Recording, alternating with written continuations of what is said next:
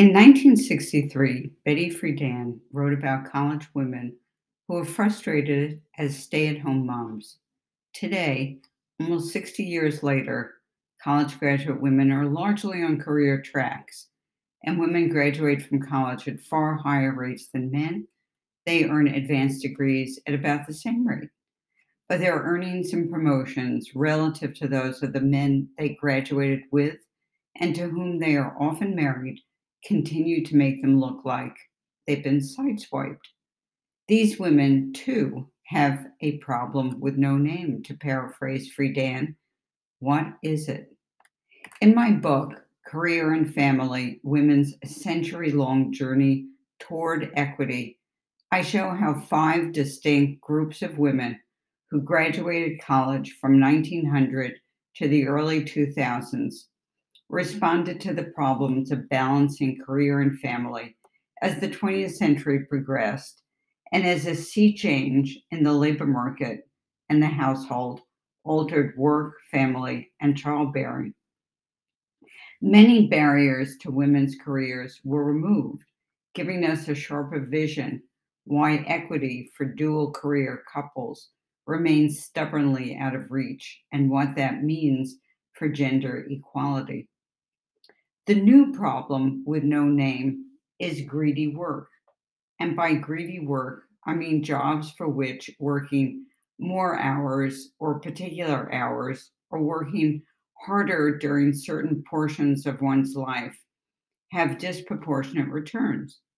For example, if doubling the number of hours worked more than doubles the implicit wage at the hourly rate we have, then greedy work. Couples with children or other care responsibilities will be enticed by the greater income of greedy jobs to give up couple equity. And when a heterosexual couple gives up couple equity, they increase gender inequality for themselves and in the economy as a whole. I'll explain why that's the case and what might be done about it. Children take time and at least one working parent must be the on call at home parent. But on call at home jobs, say that small boutique law firm, pay far less than on call at the office jobs, say that Park Avenue law firm. On call at home jobs enable more flexibility of work. If both members of the couple took the more flexible job, each would earn, let's say, 120,000 a year. Alternatively, one could take the greedy job and earn, well, let's say, 150,000 a year, while the other remains at the flexible job, earning 120,000.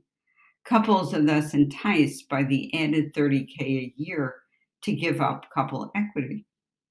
Because women are generally the ones who take the on-call at home jobs, gender equality is thrown under the bus along with couple equity. And with couple equity, they would earn the same amount.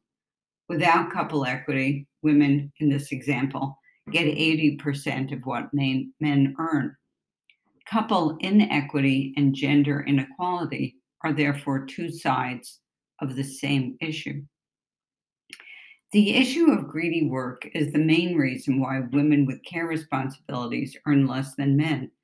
Yes, there is real discrimination, sexual harassment, bias among managers and supervisors, and we should stomp that out.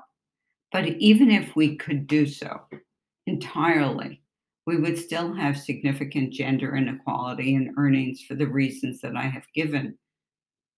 What can be done? Three things. First of all, reduce the cost of flexible jobs through better substitutability within jobs. Create teams of substitutes, improve handoffs between professionals with information technology, reduce the need for long distance travel.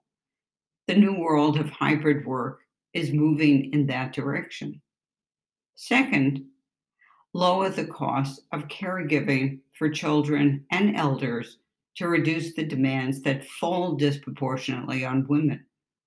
And three, change gender norms and get men on board. We may be moving in that direction. In sum, it is important to acknowledge the enormous progress made in the last, let's say, 120 years in women's attainment of career and family. Yet there still is a big problem reflected in a host of gender gaps in the labor market and at home. Knowing what the problem is and giving it the right name will help us. It doesn't solve the issue, but it focuses our attention on the real ones.